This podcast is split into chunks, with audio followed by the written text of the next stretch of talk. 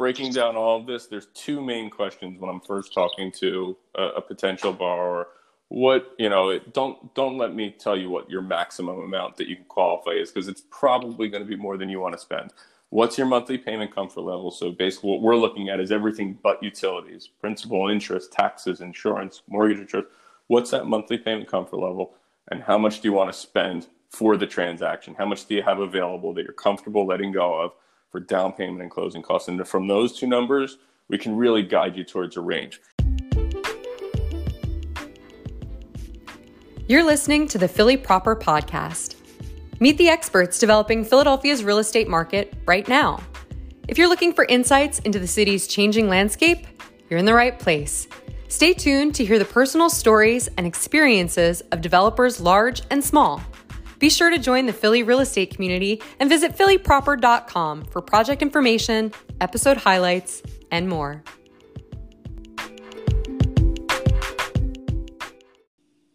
Hi, and thanks for joining us on the Philly Proper podcast. I'm your host, Catherine Blessington, and today's guest is one of my favorite lenders in the city of Philadelphia. This is Rob Wishnick. He's the Senior Vice President of Guaranteed Rate. And if you've ever purchased property here in Philadelphia, or if you're in the industry, I'm sure you've worked with him. Rob, thank you so much for joining me this morning. Great to be here. Thanks for having me. Yeah, absolutely. So, so Rob, you are the senior vice president of mortgage lending at Guaranteed Rate. What exactly does that mean? Sure. So, I uh, I run a team. I'm a loan officer, meaning that I qualify people for obtaining uh, home financing, and I uh, nice. run a team that uh, we provide mortgages to the public and uh, try to get as uh, many people approved and into homes as possible at, at uh, mm-hmm. favorable terms. So.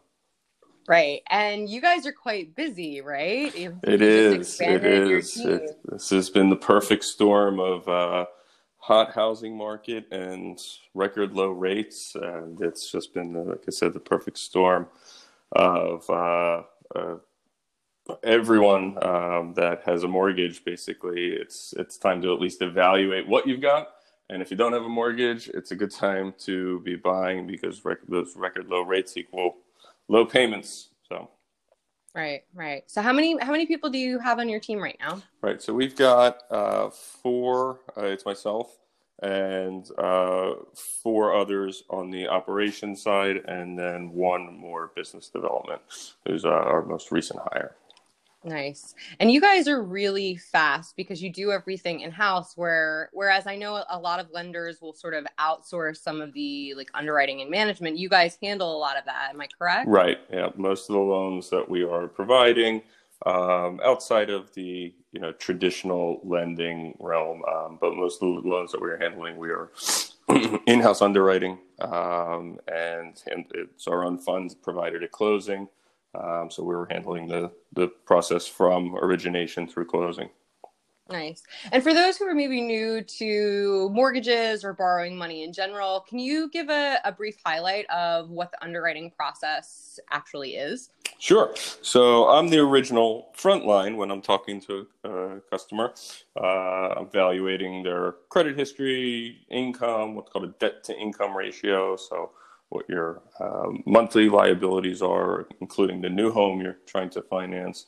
Uh, Getting into all the personal personal details of your own finances. Exactly, right? exactly. so, so I'm that original frontline reviewing an uh, applicant's information, having a keen knowledge of guidelines to see, you know, what where there may be some pain points, if any, in a file, uh, and we start then collecting documents. We run a credit report in the beginning, so we see truly what the credit scores are, what the what the person's debts are at the moment, and uh, and then once the file's under contract, the file is going to be submitted to an underwriter, to who is the actual reviewer of all the documents and the official person that would sign off on the actual approval of the loan. Right. And they have to make sure that the person's personal financial information or whoever's applying for the loan actually you know equates to the parameters under which you're willing to be lent money to that's exactly right, right. All right. So, um, can you tell me what some of those parameters are that you guys generally look for for, say, like private single family residential purchase? Absolutely. So, there's three main take away the the property, the collateral for the lender. There's three main aspects of a borrower's financials that we're reviewing. One is your credit. Obviously, higher credit scores can equal more favorable terms or more favorable programs.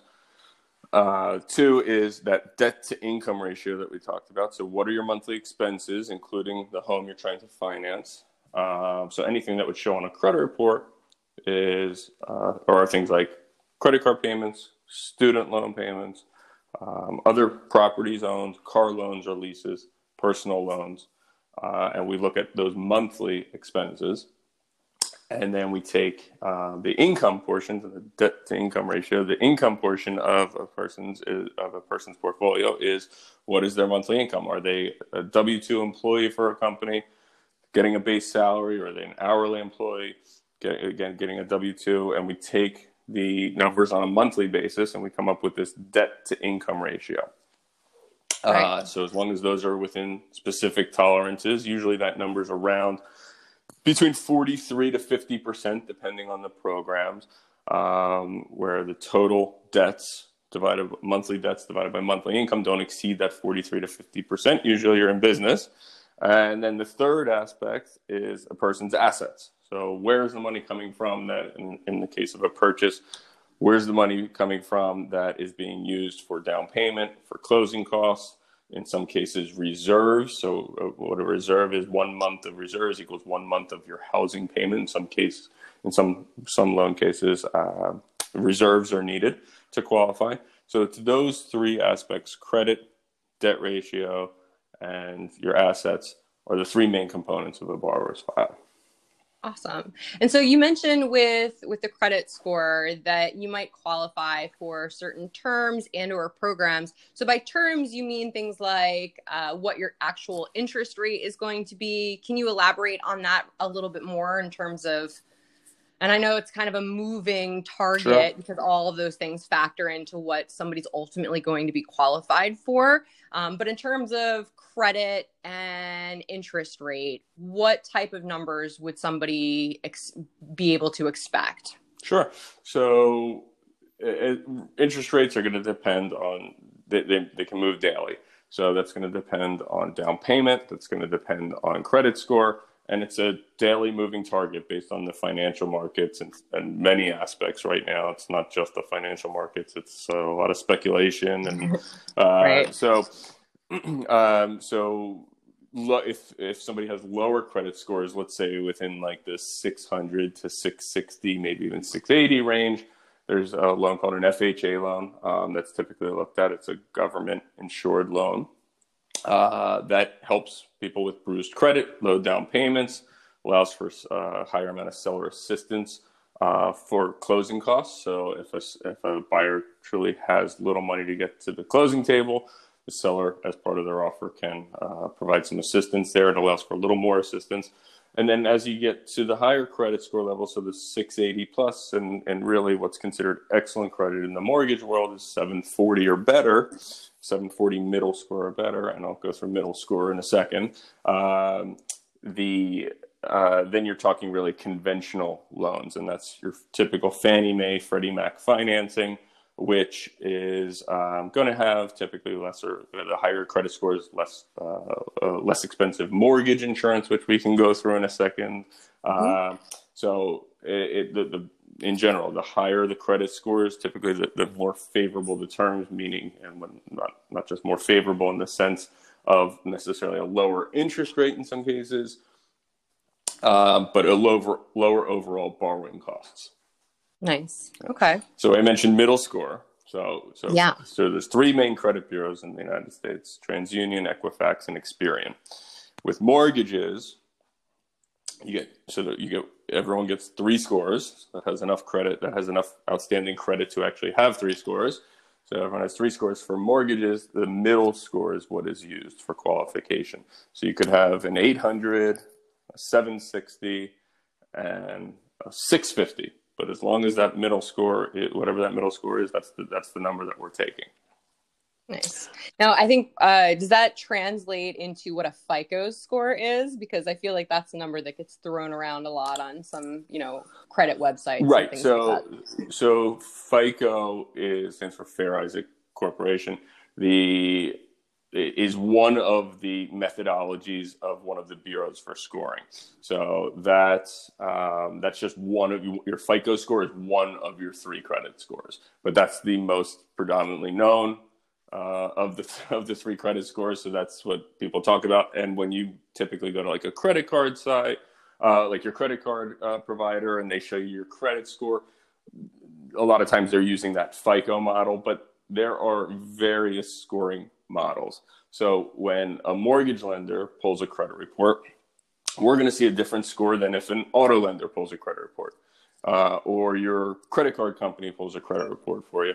It's it's different scoring models that are used in the mortgage world versus other types of credit that you're trying to obtain. So oftentimes when we see somebody's on like a you know a credit karma type site or, or checking out their scores, oftentimes we're going to see um, a lower, a little bit of a lower score versus what they'll see on that site because it's different models being used.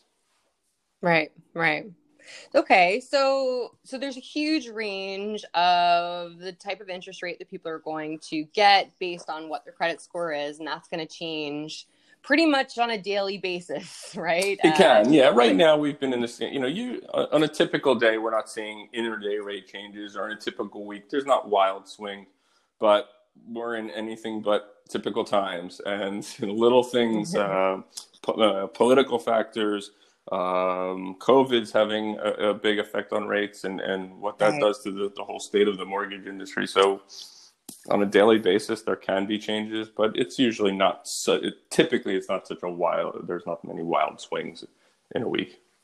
Right. So people can kind of, you know, they'll go through a pre-approval process and have a rough idea of what their interest rate's going to be, and it's probably not going to fluctuate drastically. Or if it, if it, we know it's going to, we'll have a little bit of heads up.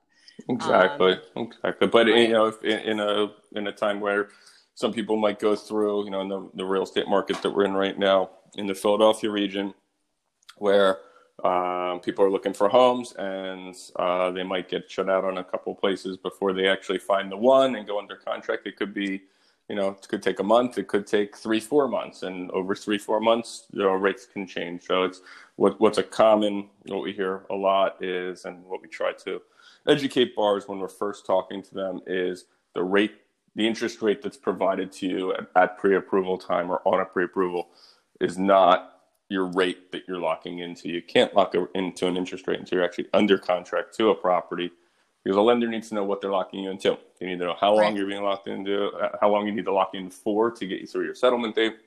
They need to know uh, how uh, what the loan amount is, what the purchase price is. They know what the down payment, things like that. So, um, so, but that's oftentimes people will think the letter on their pre-approval is a locked rate, and that's just not the way the mortgage industry works. Right. Right. Okay, well that makes sense. So, can you uh, can you elaborate a little bit more on programs? I know that you said um, you know credit has an effect over what you qualify for, and you did mention FHA for some of uh, you know for folks who are applying who might have a lower lower credit score or bruised credit of some sort. Um, what kind of programs did you mean? Yeah, so uh, so there are many. There used to be a lot of different lending options. And then the mortgage bubble burst, and 2009, 2010 really changed things where these uh, these like subprime loans um, sort of went away. Like the subprime market came in and really took a hefty lion share away from FHA because now there were other products other than FHA loans which can sometimes have tighter guidelines and the subprime loans, subprime meaning not prime as in credit, you're being prime being like a paper, so excellent credit. Well, if you were subprime, there were other options. That all went away after 2009, 2010, the mortgage bubble burst, and sayonara subprime loans overnight. And now FHA really assumed the role of lesser credit score borrowers. So there's three main programs that that exists today. that subprime or alt A, what is also referenced as alt A lending, has made a comeback in recent years, but it's limited. COVID sort of knocked, uh, punched it in the gut and knocked it out for a little bit. It's starting to creep yeah. back in, but for most borrowers in today's envi- in today's lending environment, there's three main loans: conventional, as we said, which is your A paper, um, Fannie Mae, Freddie Mac loan. There's FHA, which is government insured, and there's VA if you're a veteran in the military. VA has a fantastic, typically 100% financing loan, but you have to be a veteran of the military for that. So FHA, uh, you know, why would a borrower want an FHA loan? Well, again, if you have excellent credit, you're typically not an FHA borrower because overall it becomes more expensive. There's something called mortgage insurance. Mortgage insurance is when a borrower puts less than 20% down. Mortgage insurance is not homeowners insurance, it's insurance that the borrower, the consumer pays to insure the lender in case the borrower defaults on the loan. So the consumer bears the expense, and it's and with a conventional loan, it's very heavily based on credit score and down payment. With FHA, it's pretty much a, a set amount, depending on how much you put down, but it only it, it's only a mild swing if you put the minimum three and a half percent down versus five percent or more. FHA. Right. Is it safe yep. to say that if you're going to be putting at least 20% down, you're probably not going to be getting an FHA loan? Correct. T- typically, if you're a 20% down borrower, unless there were other factors that were really like like like poor credit um, or uh, what else? Like a, a, higher debt ratio. FHA does typically allow for a higher debt ratio than a conventional loan. So if the debt ratio was above the conventional loan limits, then that would really be the only reason. So even with 20% down, you still have mortgage insurance with an FHA loan, which is one of the disadvantages. So FHA allows for a minimum three and a half percent down payment. If you make that, if you make less than a 10% down payment on an FHA loan, the, the mortgage insurance lasts for the entire life of the loan with less than a 10% down payment. So that's one of the detractors. Oftentimes, FHA loans or interest rates can carry a lower interest rate than conventional loans, which is weird. You know, uh, somebody with bruised credit seemingly can get a lower interest rate than somebody with excellent credit because sometimes FHA loans have lower rates than conventional. But there's downsides. You pay right. that mortgage insurance for the life of the loan when you put less than 10% down there's a single premium mortgage insurance that's that, that that you're allowed to finance, so people don't feel it because they're not paying it out of pocket, so to speak. But it's mm-hmm. a significant fee that's added into the FHA loan, and it's it's a real expense, 1.75 percent of the loan amount. So it's it's it can be a costlier loan for people, which is why a conventional option can be a better option. We're, we're really like if somebody's on that bubble, we're seeing like we're evaluating which is better, which is truly going to save you more money is it better to go conventional? Is it better to go FHA? But once nice. you get into that 620, 640, 660 range, where you typically FHA is the only way to go. Right. Okay. And then there's something called jumbo loans, which is like an offshoot of a conventional loan, so to speak. So jumbo loan, all it refers to is the loan amount. So in the Philadelphia region, or in many regions in the country, except for what's deemed high cost areas, 510,000 $400 is the conventional conforming loan limit.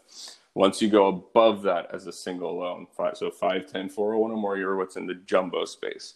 And, and that used to be lower, right? I feel like it was at like 470. Every year it's evaluated. So every year for for a long time it was at 417, then it went to 424, then 473.5. So it just it changes um, every year. Um, there's a department called the FHFA, and they determine what that limit is. So, and, and oftentimes, most years it won't change. Lately, it has been because prices have been on the rise. So, nice. Yeah. Okay. So, uh, is there a way uh, to pay off primary mortgage insurance at the closing table or to limit the expense or duration of that insurance being due over the course of the loan? Yep. So, FHA, no, is the answer. They have hard guidelines. So, so until you get to 10% down payment, uh, then at that point, FHA, the, the mortgage insurance will last 11 years. 10% or more down payment, it's 11 years. Less than 10% down, it's the life of the loan. Now, you don't have to be in the loan for, for the entire life of the loan. These are all right. none of these loans have prepayment penalties. You can refinance at any point, but it's got to make sense. Refinancing isn't free; it comes with costs. So you have to evaluate: is it worthwhile? Uh, conventional loans, yes, there is an option. So so you can choose basically three options. One is to pay monthly mortgage insurance. Two is to to pay a single fee to buy it out, and sometimes that can even be financed uh, into the loan if if you're putting enough down. And then the third option is what's called lender paid mortgage insurance, where it's built into the interest rate that's offered. So you're taking a higher interest rate to not pay private mortgage insurance. So it's uh, there. There are options on the conventional side, uh, and again, the, the higher the credit, the more the down payment, the less expensive mortgage insurance is. Nice. And so you're seeing, you mentioned refinancing out of a loan. So for those who aren't familiar, when you purchase a property and you get financing, you're getting a mortgage, you have set terms. But as the rates change, and they have drastically in the last year, even I, I guess in the last maybe, and maybe you can clarify this, but even in the last two years, I feel like I've seen rates pretty consistently drop um, from you know we were at like four and a half five percent down to less than three. But so, there's a ton of people who are doing that right now because rates are lower than what their initial mortgage terms gave them right? Correct. We thought we've seen you know really record low rates before and now this is a whole different era so it, you know when when for years and years people have been in three four five six percent mortgages and uh, you're talking you know the tip the lion's share of mortgages, the 30 year fix is king.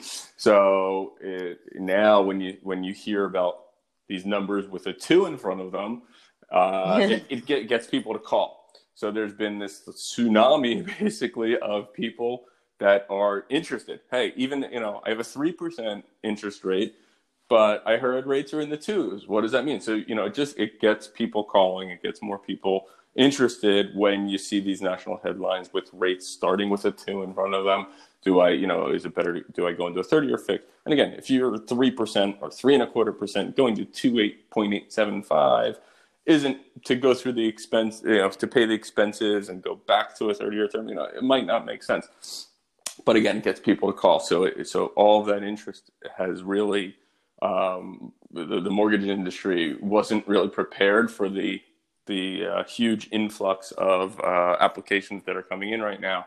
So the, the entire industry is just really um, is is going through quite a uh, a surge right now. So yeah. Uh, well, I know that some of the some of the reports are showing that you know people who are applying for mortgages right now is drastically up, uh, historically speaking, over the last you know year or what have you. Yep. And I don't know if that directly translates to how many properties are closing because I think many of these statistics and numbers come from people who are doing just that, who are refinancing. Um, I know that uh, I, you know I passed on this information to quite a few friends of mine over the last year. Every time rates drop, I send out um, you know a little bit of blurb to my clients to let them know what's happening. Uh, but there there is a cost, as you said, associated with refinancing, and sometimes that doesn't equate to the difference between the payment that you'd be making on a monthly basis and or the duration of that loan. Can you elaborate on when would be an ideal time to refinance, or rather, what parameters somebody should probably consider refinancing, like what rates they currently have that would make it worthwhile? Sure. So the you know there's not one set rule. What what people have heard is if you can save a full percent, uh, the common the, the common theme is if you can save one percent on the loan, it's usually worth refinancing. Well, it's it, there's not really one set answer. So there's two. You know, when, when somebody inquires about refinancing, uh, you know, you really have to break it down. It's what's the goal? So, because most people, the w- only way to drop their payment with a refinance is what people really want most of the time is uh, is to go back to a 30 year term. So, if you've been in your loan for five, six years, now you're going back to a 30 year term. Well, all right. Well, what's important? Is cash flow important right now? So, do you, uh, by all means, have to just reduce your monthly payment to get it as low as possible? So that it helps your monthly cash flow, maybe helps pay other bills, things like that. Or do you want just the luxury? Again, these loans don't have prepayment penalties. You want the luxury of the lowest payment, and then you can always throw extra money towards this at any point. Or is your goal to maybe shorten the term? So let's say you've been in a 30 year loan and you're five years in. Maybe now a 20 years more attractive. You're shaving off five years or, or 15 years more attractive, where the rate, you know, the rate is a little better versus a 20 or a 30 year is a 15 year. So you're shaving 10 years off the life loan at that point. But with a 20 year or 15 year, if you're shortening the term, your payment is almost always going to go up. Right. So are you comfortable paying more? So it's really it's finding that balance in you know between the closing cost and the monthly savings if let's say you're going back to 30 or what's that break even point what's the goal with the property how long do you plan to own it things like that if somebody's only going to be living in the property for another year or two a refinance probably doesn't make sense right. Because they'll never make up the savings that they were getting because of the closing costs. So in every state varies with the closing costs and title insurance costs and things like that. So it's really just evaluating what the needs are. Just like when you bought a home like what kind of monthly you know monthly payment you're comfortable with things like that. It's just a little different now. What's the goal with the property? What's the goal here? Like are you comfortable paying more? You know we, we see a lot of people inquiring about 15 year loans right now which it's um, you know it, it's great to to make have a huge interest savings um, slash those that you know the interest basically in half uh, yeah. what you pay for a 30 year as long as you can swing the higher payment right Right. Yeah. And I think it, just like everything in real estate, what your lifestyle goals are, how long you think you're going to be in a place, all of that factors into making this sort of decision. Exactly. Um, and, you know, really like breaking down all of this, there's two main questions when I'm first talking to a, a potential borrower. What, you know, it, don't, don't let me tell you what your maximum amount that you can qualify is because it's probably going to be more than you want to spend what's your monthly payment comfort level? So basically, what we're looking at is everything but utilities, principal, interest, taxes, insurance, mortgage insurance. What's that monthly payment comfort level, and how much do you want to spend for the transaction? How much do you have available that you're comfortable letting go of for down payment and closing costs? And from those two numbers, we can really guide you towards a range. So, you know, one of the important things, bef- you know, before you've talked to a lender for this process, it's a good idea to at least have a grasp of those two numbers because that's what it's ultimately going to get to. Right. Right. And that's the most practical side of it, right? It's like, yep. okay, well, how much money am I putting out of pocket and what is it going to cost me on a monthly basis for the duration of my time in this new property? That's exactly right. Right. Yeah, that's the same thing that I kind of, uh, you know, I reference to all of my clients, especially first time home buyers or people who are really just starting to consider the process of purchasing a home. I ask the exact same question. It's just, you know, how much money or capital do you actually have to spend right now? And, you know, sometimes when people are purchasing properties, they're going to be borrowing money from friends and family or pulling money out of 401ks. Can you uh, explain a little bit about the down payment money track record or the history of where that money comes from and what people are allowed and not allowed to do when they're purchasing? Sure. So, most programs we're going to be looking back 60 days or two bank statements from the time you're under contract.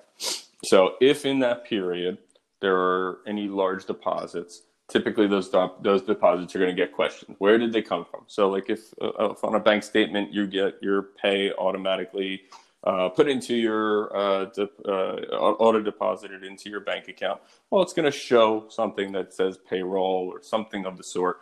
And you know that's easy to to show, it usually just shows right on the statement without additional documentation. But let's just say you had five thousand dollars or two thousand dollars uh, and you know in cash, cash or or somebody gave you a gift. Um, yeah. and you just deposit that check. Well okay. Where did that you know who gave you those funds? Can you provide us a copy of the check um, so that we can verify that that's where it came from? If it's from a family member or, or an allowable gift source we're going to have everyone fill out a gift letter for the process. But if it's cash you got a little bit of an issue. Now most programs, again, any deposit that's 50%, uh, less than 50% of your qualifying income, so qualifying mortgage income, less than 50% is typically not going to get questioned. But if there's a series of similar deposits, then an underwriter absolutely may ask where, you know, where is this money coming from? Where did, what is this chain of deposits? So the, the point is they want to make sure they, being underwriters, want to verify that you're not borrowing money for the down payment. The only money that you're allowed to borrow for a down payment is if it's your own asset. So it's a loan secured against your own asset. So like a 401k loan. Well, 401k is your money. You're just mm-hmm. you're you're allowed to take a, a, loan for buying a home or for various reasons, for hardships, things like that. So it's your own money. You're just borrowing against it. That is allowed. Or if it you let's say you own another property and you have a home equity line of credit. Again, you own that property. You have this line of credit that's secured against that. That's allowed. But if you took out a credit card and you just took out a five thousand dollar cash advance on a credit card, not allowed. It's got to be the only borrowing is against a secured asset. So, how do people get around that? Sometimes, well, maybe there's a family member, or let's say a um, a person that's not going to be on the loan, but will be living a domestic partner or a spouse if if one spouse has poor credit. Um, so money can be gifted to the borrower to purchase the property, and then it's just a specific process. But cash in in like the true form of cash if you just deposit into a bank account it's typically problematic in, in the mortgage process. Now again we're looking back 60 days. What happened two years ago a year ago six months ago it's been in your statement it's what's called seasoned funds. There's no way we would even know about that so it, it's been in your account and it typically wouldn't come up but in that 60 day basically look back that's what that's what's being honed in on and then once you're under contract you got to watch any large deposits at that point going forward. So 60 days back through settlement, you just got to be very cautious. Right, right. And there's some other things that uh, that we always tell our clients not to do once they go under contract and they're in the process of getting or obtaining a mortgage. Um, can you elaborate on some of those guidelines that you give clients? Yeah, uh, yeah, absolutely. So you know you've done you've gotten to the point we've pre-approved you. You're you're about to go under contract or you're under contract. Now's not the time you want to make any drastic changes. So when it comes to credit, you want to keep everything status quo don't apply for new credit. You know, you, are obviously going to have to maybe furnish this house. Maybe you've got the furniture already, or maybe you need to buy a whole new house full of furniture. But now's not the time to get that store credit card right. because it's a hard credit pull, and now you're um, now you're applying for new credit. You're increasing your debt ratio. Um, so it's it's just not once you're under contract to buy a home, you've done everything you can to get to the point of home ownership. You got to keep it that way you know, and through closing. So it's um, so you just got to be careful. You don't you don't want to close credit accounts. You don't want to open new credit accounts. Closing credit accounts actually can hurt you. You know, if you let's say you only have three, four open trade lines, and trade lines being like one line of credit. So like you have a credit card, you have a car loan. Each of those are called trade lines in the mortgage world. Mm-hmm. Um, so sometimes closing one of those accounts can actually hurt your score because you just effectively wiped out a line of credit that was available to you. And if you have if if you're more maxed out or have higher balances on other credit lines, well, you just wiped out some of your overall borrowing power. That hurts credit scores. So it's just you want to keep everything status quo. Don't open, don't close. In some cases, when you're speaking to a lender, they might provide advice about things you should do, or maybe something has to be paid off to get your debt ratio within the tolerance, the allowable mm-hmm. limits and you know that's a conversation that you're going to have with your lender at that time to determine what's needed to get you the loan. But you know everything's status quo on the credit side. Jobs big issue. Don't leave you know if don't leave your job. Don't start the next job. If you're going to have a job change during the process or you think it's about to happen you got to notify your lender as soon as possible because it does come up more often than you think or somebody's changed jobs and didn't inform us and now we've got to qualify them with the new with the new job. There right, have been instances right. where people have stopped, you know, left their job and started their dream business. Big problem in the mortgage world. So, you know, if you're W two employee, it's a lot easier an issue to get around. It's it's assumed that that job is going to continue. Work for a company, an established company. You're getting a, a standard rate of pay you go and start your dream job in the middle of this process. Well, lenders, when you're self-employed, typically want a two-year track record, and because they need to see your tax returns to see what you're actually claiming. Just because you yeah. earned a set amount, well, now you're a business owner, you've got business expenses. What are those expenses? Is if there's no if there's no tax returns to see what you're claiming to the government as your income, then there's no way to know what you're truly earning, and you know you just shot yourself in the foot for basically two years from being able to now purchase a home. So. Well, so let's let let me uh, backtrack a little bit. So some of those changes to your credit and or job in the middle of the process of purchasing a property. So once you're under contract, you've already been pre-approved and the actual loan application process is happening, you don't want to make pretty much any changes to your financial picture including income, expenses, debt, etc.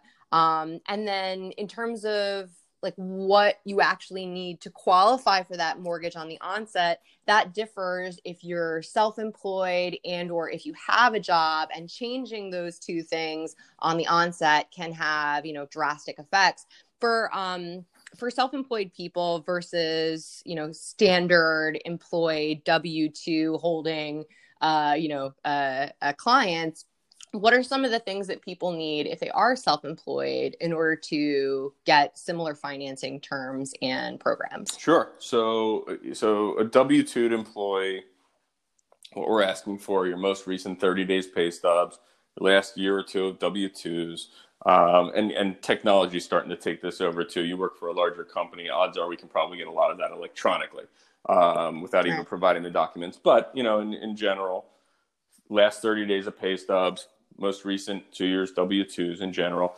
COVID has changed that now because the the fear of being furloughed or anything like that. So Fannie Mae, Freddie Mac, and and the, the agencies and, and FHA, VA, everyone's imposed guides to say, well, we want to make sure within five days now that they're still employed, the bar is still employed at the same pay rate as what they stated on the application and what we've seen on prior pay stubs.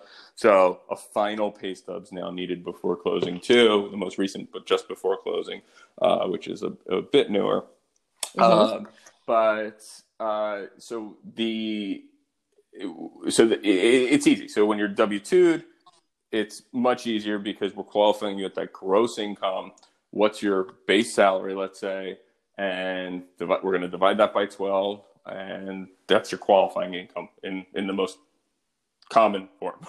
um, right. So just and just like taxes, it's a little bit more simple to file all that documentation when you are employed and have a W two. Exactly. Right. When you're self-employed, again, the only way to know how much you truly earn is what you're telling the IRS that you earned in the past year or two for your tax return. So your Schedule C yeah, or yeah, whatever. Yeah, exactly. Or if you have a different type of business, you might get K1s, depending right. on what your corporation structure is. So that is the only way to show what your income is as, as self-employed. Uh, so for for conventional financing. So depending how long your business has been in existence, and again, we'll just talk conventional right now. FHA is automatically two years, VA two years. But uh, conventional financing, if your business has been in existence for five or more years, typically we only need one year of tax returns. Less than five years, you typically need two. Uh, two years of tax returns. So we're taking, all right, what was your your your, your profit from the business, um, at less all expenses, and then if you paid yourself like a salary, things like that, you know, that'll be added back but basically what was the net number from the business? That, that, was and again depending on the business structure what was the net number from the business? So not your gross earnings it's gross earnings less all expenses.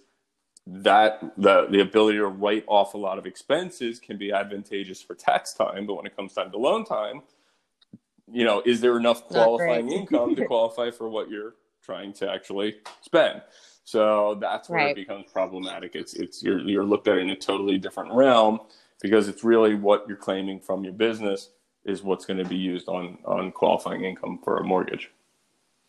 Right. Okay. So the actual application process includes a I mean the process itself is very very much the same whether you're self-employed or have a, you know, a, a traditional employer. But the circumstances and the paperwork that you look at are a little bit different. The actual process, once it's in underwriting, is similar. You want to make sure that you don't have any changes. Um, but there are some things that can cause hiccups along the way. But I think most of that generally has to do with the property itself, right? We have something that's called an appraisal process.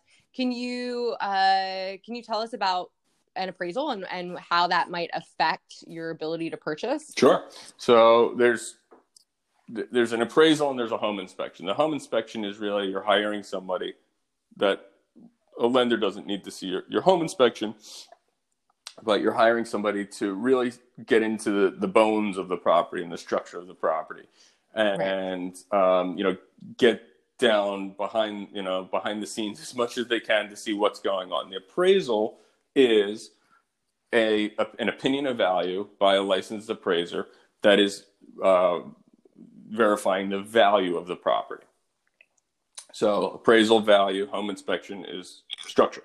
So the appraisal is what a lender's concerned with because that's the collateral in the property. If for some reason worst case happens and the bank had to take back the property because the borrower didn't pay, the collateral on the loan is the property. They take back the property. So they want to make sure they being a lender wants to make sure that you that the property that they are lending this money against is valued at what you're paying for, what you're paying for so the, right they're not going to give you more money than what the property is actually worth. Exactly exactly. Right. and that's what your down payment is based off of.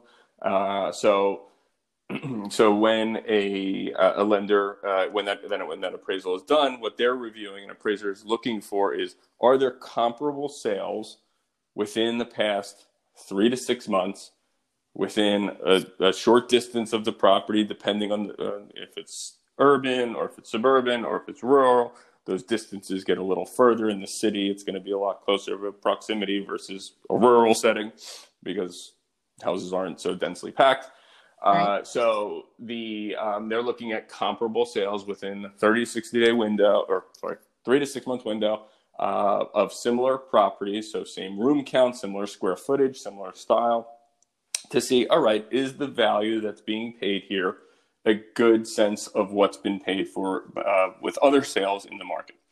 And if you're in that range uh, you're going to be in good shape. If you're trying to overpay for a property you know you could have a value issue so right.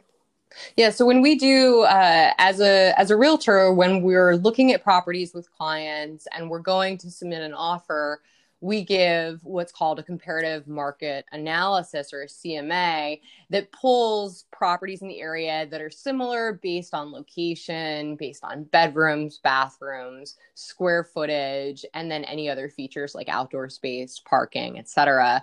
And those are all things that are taken into consideration when an appraisal is done as well. So on our end, we do a little bit of that work, but when it comes to the financing, that's really important too, right? So we have to we have to make sure that say a client's only putting 3% down which is which is basically the minimum that somebody can put down on a property. Let's say they're getting an assist or something similar that's going to end up you know often people will offer a set amount to say they'll, they'll give asking price for a property. Say it's listed at 400000 but maybe it's priced a little bit high compared comparatively. So other properties in the area maybe sell at like 375 380 this one's priced at 400 and so we're really close to what could be an appraisal value. And if somebody's only putting 3% down that could be a problem right? So if an appraisal comes back and it says hey you know this is only worth 375 and that difference of 3% doesn't actually equate to uh, you know the three the three percent different in the change from the value to what the sales price is they're not going to be able to get financing right? What are some options that people have if that circumstance comes up? Sure. So number one is you can try and negotiate with the seller. Like hey right. now we have an appraisal that was done. Um, and a seller might typically want to will typically want to see the appraisal report to see what the comp what comparable sales were used Look, this is it. All an appraisal is is an opinion of value. Sometimes that opinion is incorrect. So, you know, there's an option to dispute that appraisal, and right. you can have um, uh, whatever sources try and come up, whether it's whether it's both agents coming up with both sources, or maybe the buyer has some knowledge about a sale.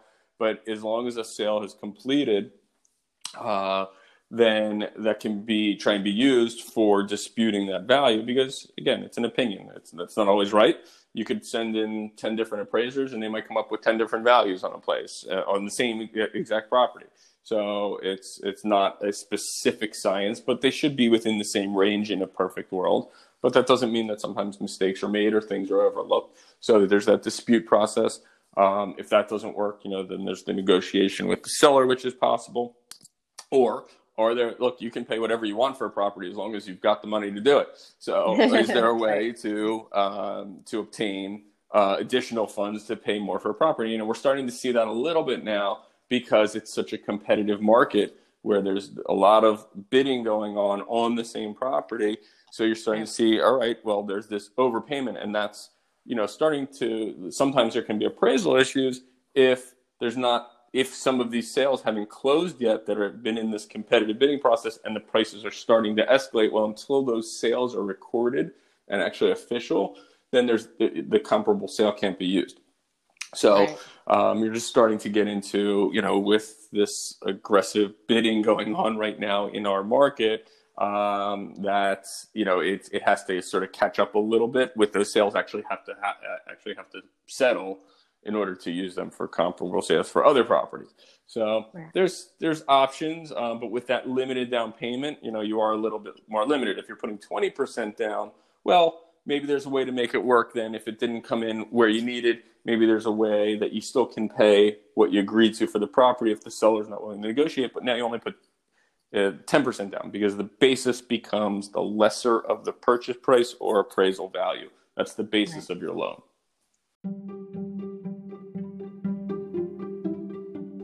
Hey guys, I wanted to interrupt real quick with a little pro tip. When we submit an offer document to the seller of a property, that's what we call the standard agreement for the sale of real estate here in Philadelphia and in the state of Pennsylvania. We can include certain contingencies in that offer document. For most agreement of sales, that's going to include a mortgage contingency, which says, hey, here are the terms under which I'm going to be borrowing money to purchase this property.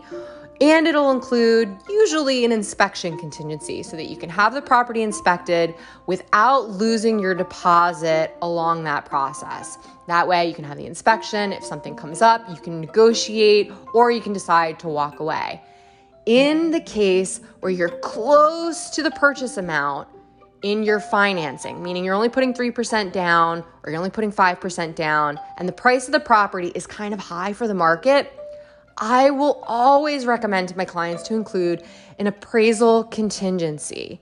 That lets the seller know hey, this property has to appraise at a certain amount in order for me to get financing. And if it doesn't, we're gonna have to renegotiate. And that can be advantageous to you, especially in a competitive market where prices of property are a little bit high or you're getting highly leveraged when it comes to your financing. So if you have more questions, feel free to reach out. Stay tuned. Rob's going to explain a little bit more about the entire financing process. Right. Okay. Yeah. So, and again, like cash is king. You know, if you have cash to pay for a property, you can pay whatever you want for a property. It doesn't, you know, appraisals appraisals only come into the equation in the sense when there's a lender that has to has to approve an appraisal, and because because you're obtaining a loan. But if you want to pay cash for a property, then you know you can do an appraisal for your own informational purposes. But there's nobody breathing down your neck because you're not have to you don't have to obtain the financing to buy the property. Right. And if you do, you just have to make sure that the financing that you're getting is less than the value of the property itself. Correct. Right. Okay.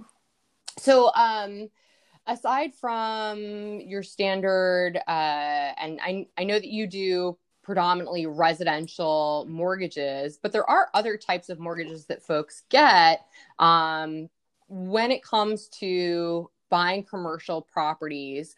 People can still get traditional, you know, uh, residential mortgages for multifamily, correct? Correct. Up to four units, up to a four unit building is considered residential. Right.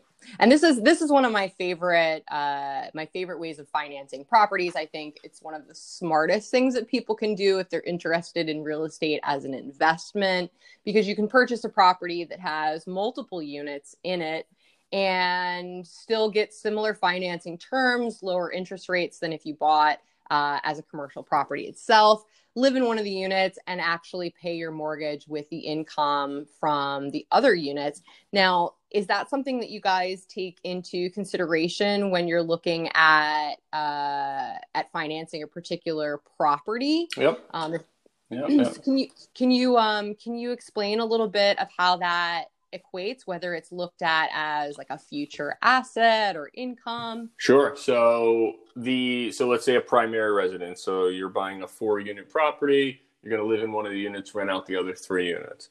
Well, those other three units 75% of the fair market rent from those units, either a, if there's an existing lease or fair market rent is determined by an appraiser, 75% of those other three units can be used to help qualify as qualifying income, which is huge. That gets you that, that you know, let's say you're, um, you know, because on a four unit is probably going to be more expensive than a single family.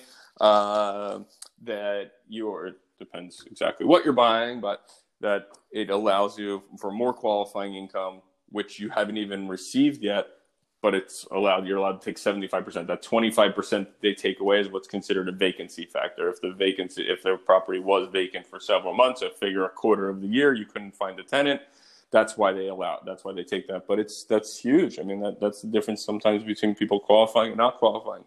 On an investment right. property, let's say you're not going to live in the place on, a, on an investment property, we can take 75% of that fair market rent as determined by an appraiser or a lease to help qualify on an investment property. Again, that's sometimes the difference between qualifying and not qualifying. So it's it's as attractive as it's ever been.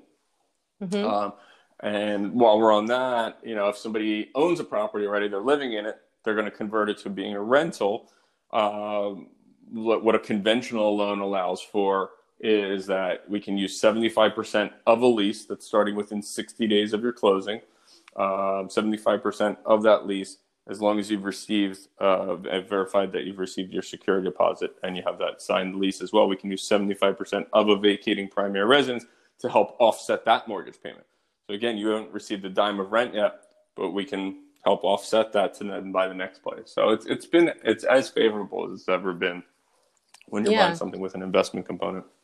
Yeah, because I mean, then folks who may, maybe were looking at purchasing, you know, a three or four hundred thousand dollar single family home can potentially afford a six hundred thousand dollar property because there's two units and one's going to be giving them income, um, and that can be considered. Is that absolutely? Is that and and yeah. you know, as as I'm sure you'll allude to, just it's harder and harder to find because they are extremely popular and people True. people want them, and you get a lot of investors in play with multifamilies so you're up against a lot of cash offers. So you just have to, you know, be able to come in with as strong an offer as possible because you might be up against some some serious competition from people that have the means to maybe pay for the property outright.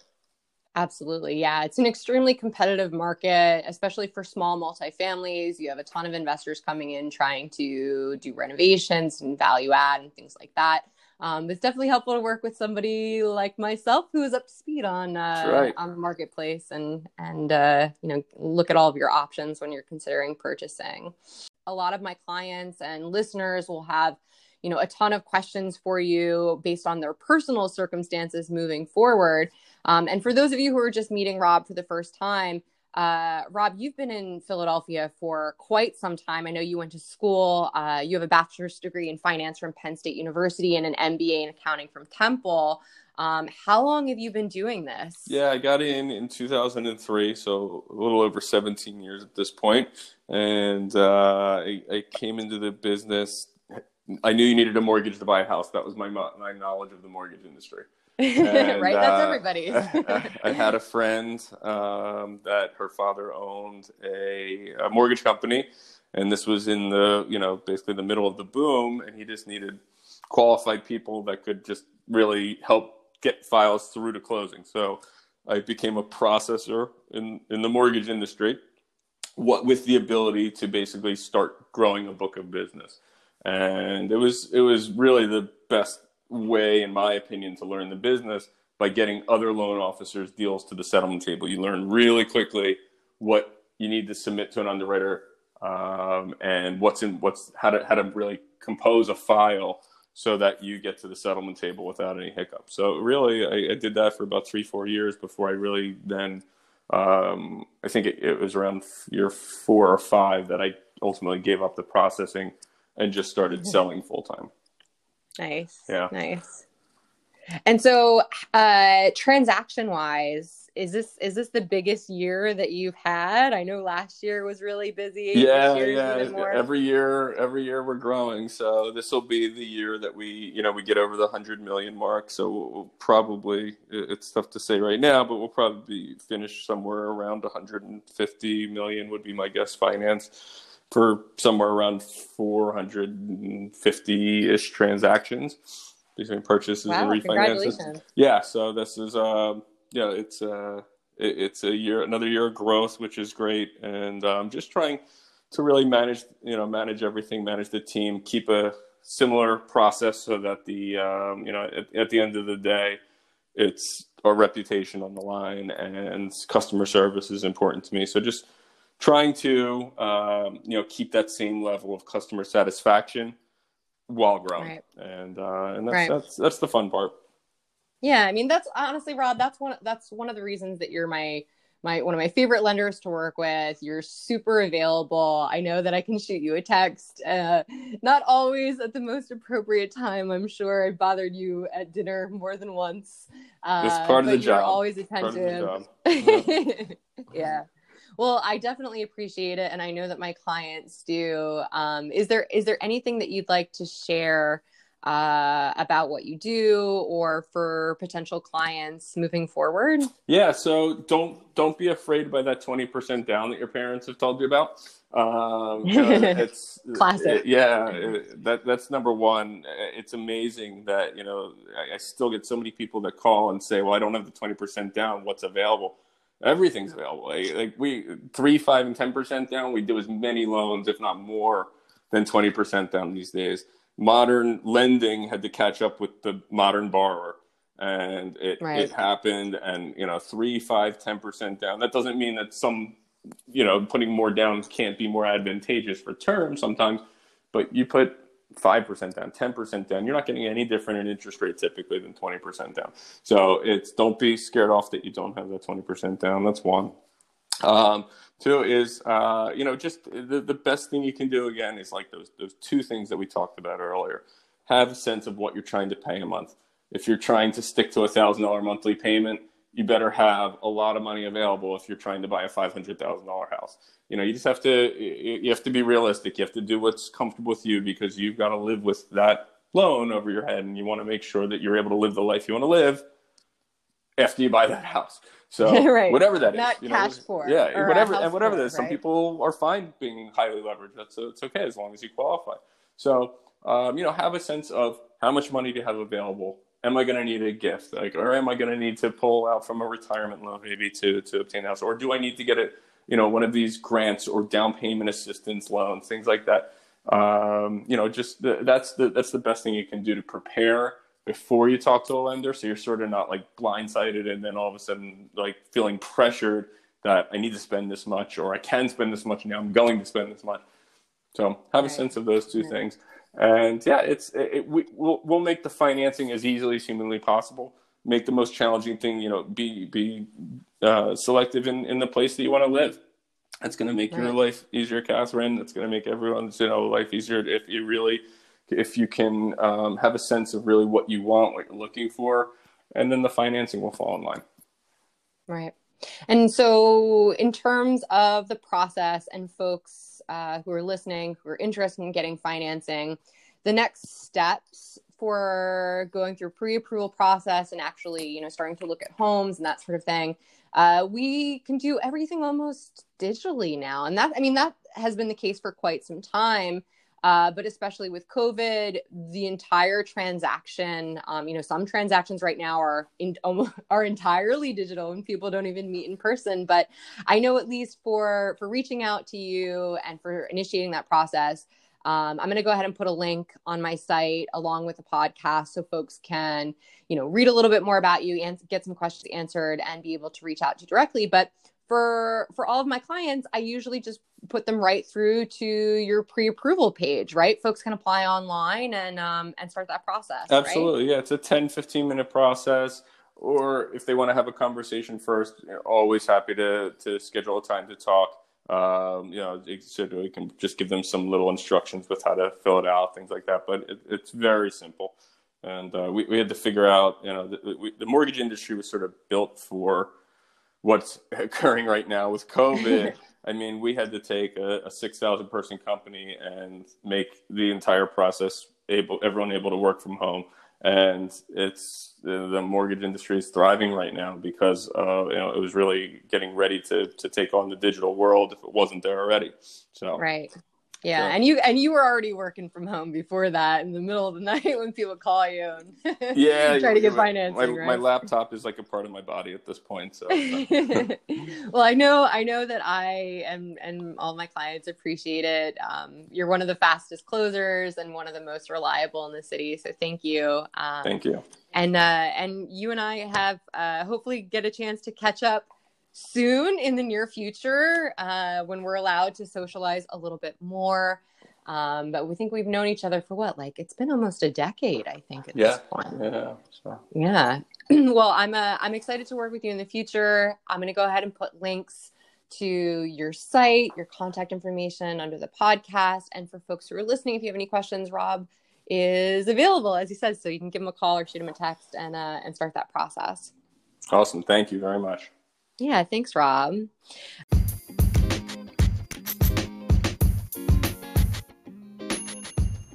Thank you so much for tuning in to today's episode of the Philly Proper podcast.